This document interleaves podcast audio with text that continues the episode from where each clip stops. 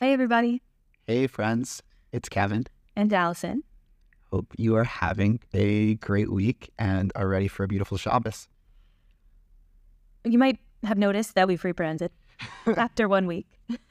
Last week, we called ourselves Bait Naman. We thought of something quick. Happened to be Parsha Bereshit, but we definitely felt like we wanted to get something out. And uh, our Wi-Fi network is called Bait Naman B'Yisrael. So Bait Naman was an easy win. But then we were talking about it a little bit more, and the idea of Torah between us came up. And there is an old Jewish joke of two Jews, three opinions. So, what does that joke mean now? I think everybody here knows it. but I, the idea is that, like, you, you have an opinion, And then you have an opinion. and then I have an opinion against your opinion just to spite you. Mm. But there's a beautiful way of reading it that you have an opinion on the right, maybe I have an opinion on the left, and then Between us. between us, we can make a new opinion, we can make a new idea. We can think the mezuzah is supposed to be a little bit more straight up or a little bit more bent over, but we put the mezuzah in the middle to make something that's uh, the Torah between us, the Torah of what comes and two things, two two ideas, two hearts, two minds mesh. So poetic. Too mushy? a little bit. A little bit. A little bit. Okay. You let us know if we need to dial it down. Well, hopefully there'll be some Torah between us. Has there been any Torah on your mind? Um, there's definitely been lots of Torah on my mind, but first, how was your week? Week was good. Um, last week was a really hard week, and this week, Sunday, wasn't feeling great. And then we saw some friends, and that uh, helped lift my spirits a little bit. and we went to a wedding and then that further lifted my spirits. And then there was a, a friend who was in i don't know also had a hard week last week. And then i tried to help lift his spirits and each one of those things was like a little bit more redeeming. It was like receiving love from friends being a part of like a joyous occasion with friends and then giving to friends. Uh, and it was almost the, the the giving that gave me the most. So this week I've really been trying to think of ways and um, to try to reach out to friends to, to give to them in a somewhat selfish way Hmm. because it that's been the thing that's really helped me. So hopefully giving and sharing some Torah here will help me and maybe be comforting or thought provoking for some others. Absolutely. And I think also something on this idea of like Torah between us. I was just saying to someone that it feels like there's nothing else that I could speak about that is relevant. Like someone came over to hang out, and I'm just like, well, what's there to talk about besides for Israel and how we're doing? Like, there's nothing. There's like there. I I I I don't even know how to interact with people. I kind of, I almost, I likened it to COVID in the sense. Remember how everybody lost all of their social skills, and then we had to relearn them. so, I almost feel like go, I'm going through that experience again. Right, this idea of not knowing how to talk about anything else or how to relate to other people, just because we've gone through so much um, that's so traumatizing. But I realized as I was thinking about that, like, what else is there? Like, should I just start giving it to our Torah? Like, when in doubt, um, uh, the Torah is there to to be between us, to bring us together, uh, and to create together. So, Yeah, I was learning with uh, my younger but wiser sister, Lindsay, and we were talking about uh, a song, but really a line in the Haggadah of Vihi She'amda Lavotenu Vilanu. That and this is what has stood by us or has has helped us stand, has helped our forefathers and foremothers and ourselves. And the question is, what is this referring to? What's this referring to? I've read the Devar Torah, so I don't want to spoil it. I Well, know the answer. the this that uh, the commentators point out is is the Torah, and that throughout all the destruction and all the chaos that has happened to the Jewish people, that the Torah has been that constant. Um, and the previous paragraph is gadol that they left with uh, with this great bounty. we don't have that bounty that previous generations had, or maybe they had more, maybe they had less, maybe we have more. But the thing that's remained constant, that, that's been the unchanging, unwavering part, is the Torah that's remained with us Mm. um, throughout all those those ups and downs. Yeah. Is there um, relating to Torah? Like, did you did you say a Devar Torah? Did you continue talking about Israel? How'd the rest of that conversation go? Oh, we were just quiet. It was a really, it was a really lame hangout. just kidding. I'm happy that they came over, but uh, no, that's that's why we have Kinder, right? Eden was just a great distraction. she learned that person's baby's name. Um, it was it was really cute. It was cute. Yeah. We need kitties to bring us up. Yeah. There's two chaburas, two like learning groups um, that I'm sometimes a part of. And one, no one said anything. And it was like, okay, this thing that happens consistently, no one's able to do anything. We can't, uh, we can't meet. We can't, can't learn this week. Like just feeling too defeated. And then the other Chabura, um, which was led by Rabbi Yitzchak Gettinger here on the Upper West Side, um, his really strong point was that, of course, we're learning. Of course, of course, we're having something. Like, what, what, what would even be the question? Like, the Torah is what keeps us grounded, and that um, Rav Moshe Tzvi Weinberg said that uh, we have to continue our routines in a non-routine way. We have to do normal a little abnormally, mm. and that like we should still maybe do the things, but do it in a different way. So, but but also in a little bit of the same way because it's it's the same thing. So like, and it's it's always connected It's like we're reading the same Parshat Noach. Like we're not we're not reading Eicha like a, a lamentation or, or something. Like we're we're continuing to have this constant of the weekly Torah portion, and, and that's not changing, even though maybe where our head's at is different. But I don't know. You know what I'm saying about like the Torah of consistency versus like Torah filling the void.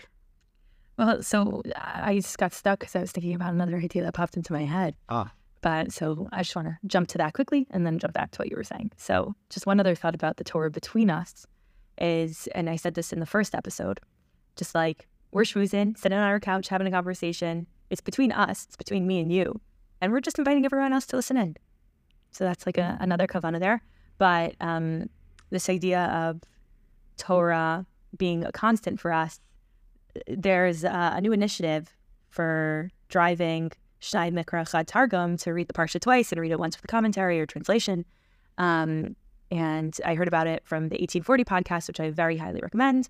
And on that podcast, they were talking about this initiative, and Rabbi David Beshen, David Bashevkin, excuse me, did I say it right? Yeah, Yeah. nailed it. Nailed it. He, he has like a thing, a shtick in 1840 where he says like, I'm going to get killed in the comments for mispronouncing this, mispronouncing that. So you're, being true to form. Yeah, there we go. It was intentional.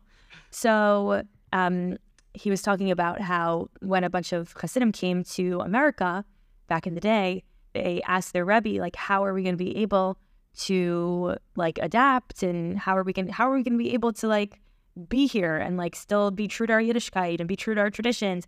And the Rebbe said, you have to live with the times. They're like, live with the times? Like, what does that mean? Like, what does that even mean? Like, Hasidism is all about holding on to the traditions and like bringing you into the times. But the Rebbe was talking about this concept of Shnai Mikra Chad Targum, reading the reading the Torah, reading the Parsha, and living through the the times of the Parsha and seeing the Parsha as a living, breathing Torah. Um, and that's something else, another parallel between, I guess, COVID and right now. Um, I remember how freaked out everybody was when COVID broke out and we were reading the Parsha about leprosy and Sarat and isolation. Um, and uh, being off on our own. And again, it kind of is creeping up on us this concept of seeing the Parsha living and breathing and, and speaking to current events in the sense of, and in the very beginning of the Parsha, it talks about this concept of Hamas filling the world, um, Mm. which is, could send some shivers. and one one thing that like I was thinking about when I encountered this idea of Hamas filling the world, like my initial reaction was like, okay, there are uh, a lot of seeming people who support Hamas to are surprised it's filling filling the world. Um, there have been an increase in uptick in violence. There's these these one of my friends was showing me these Telegram groups that are associated with uh, with Hamas that have hundreds of thousands of people in them, and that the world is filled with Hamas in maybe a literal way in the sense of, of violence or the, the message of Hamas, but um, the terrorist organization. But one feeling that I had very acutely was when you see videos, when you see these horrific things on social media and it's filling your brain, it's flooding your emotions that like the world is filled with Hamas because it's it's everywhere. It's uh it's this digital world that's both real and not real. That like the this fight or flight feeling that you get when you see this content and consume it that it, it, really it fills your world with Hamas in a very terrifying way and it fills your subconscious and it, it it's just filling like the, the airwaves with with Hamas and that that sense of the world being filled in like a, a spiritual way with that violent horrific energy yeah. And I guess that kind of goes back to why it's so hard for us to speak or think or do anything other than something that is related to Israel. It's it's filling our world. Yeah. In a way that it's very hard for us to control otherwise. Yeah. But specifically when the language of filling the world is used, it says for the first time. For the first time. It says to, to people, fruit revu, I mean to arts, that you should be fruitful and multiply and fill the land. And then the Parsha, our Parsha, Parsha Noach, begins by talking about the Timaleha Aretz Hamas, that the world was, as Allison was talking about, filled with Hamas, the sense of violence or depravity.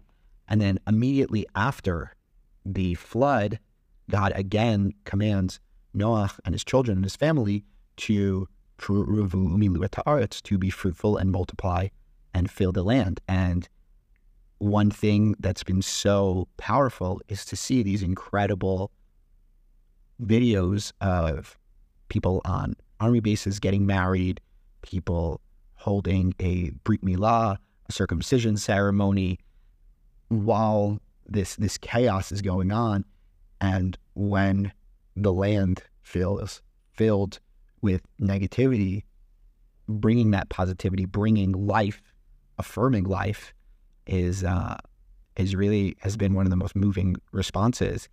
Um, and v'chai we we say that we live by the commandments. That not only do we live by the commandments, that we take our health very seriously, but we the commandments should enliven us. Our tradition should enliven us, and it really has been enlivening me. Just being at that wedding, mm.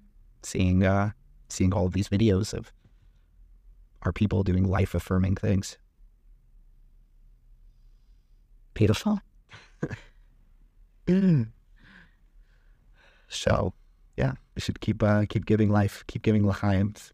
We should do we should do more l'chaims. Maybe we'll incorporate some uh, some l'chaims into our podcast. Hmm, it's a fun idea. Torah between us drinking games. there could be something there. Um, but yeah, another thing that was really healing for me this week was honestly taking care of stuff around the apartment. I don't know if you you saw that out.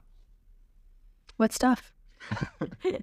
Just kidding. Kevin took care of a, a, lot of things. He cleaned up a lot. We had family over, friends over. Um, we're again in like a funny position because like we're trying to get rid of stuff, but we're also not sure when we were moving out.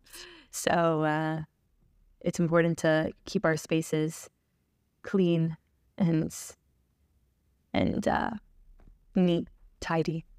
Yeah that when you have these raging waters outside, that inside, the, build an ark, build a home for yourself that you could survive in, that brings maybe a sense of serenity, and there was just felt like a, some discordance in the apartment. So I took a day or two to get it a little bit more organized for myself, um, and that that that really helped me to feel a little bit more inner calm. Kind of our spaces being a reflection of our inner selves.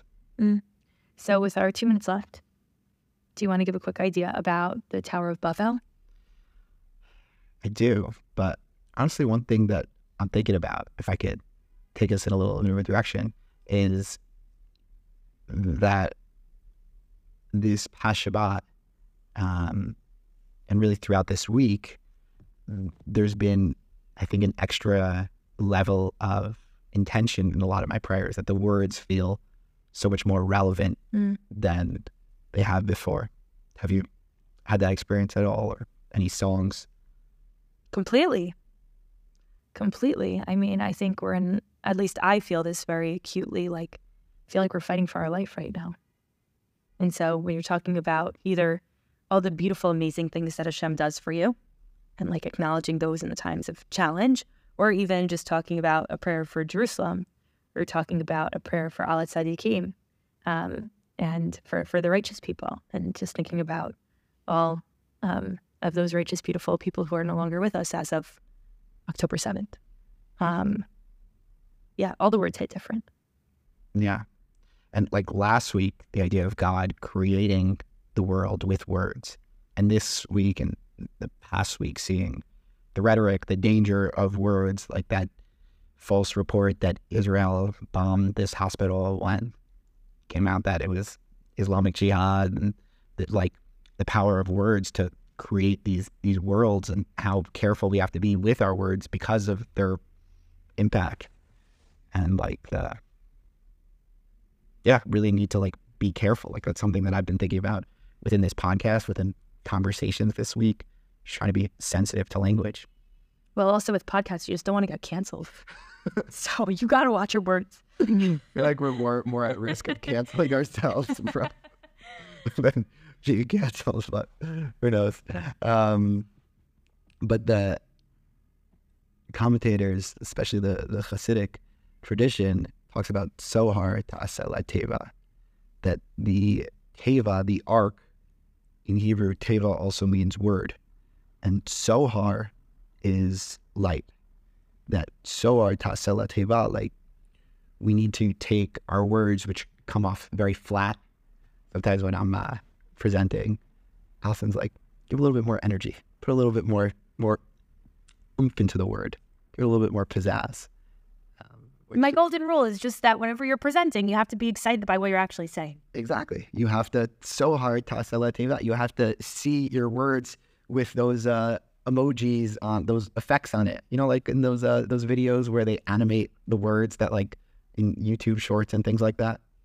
Like the words are like flying in, I got to watch more YouTube videos. like the subtitles and stuff. Like Sure, sure. boom, boom, boom, Sure, boom. yes, boom. yes, yes. Yeah.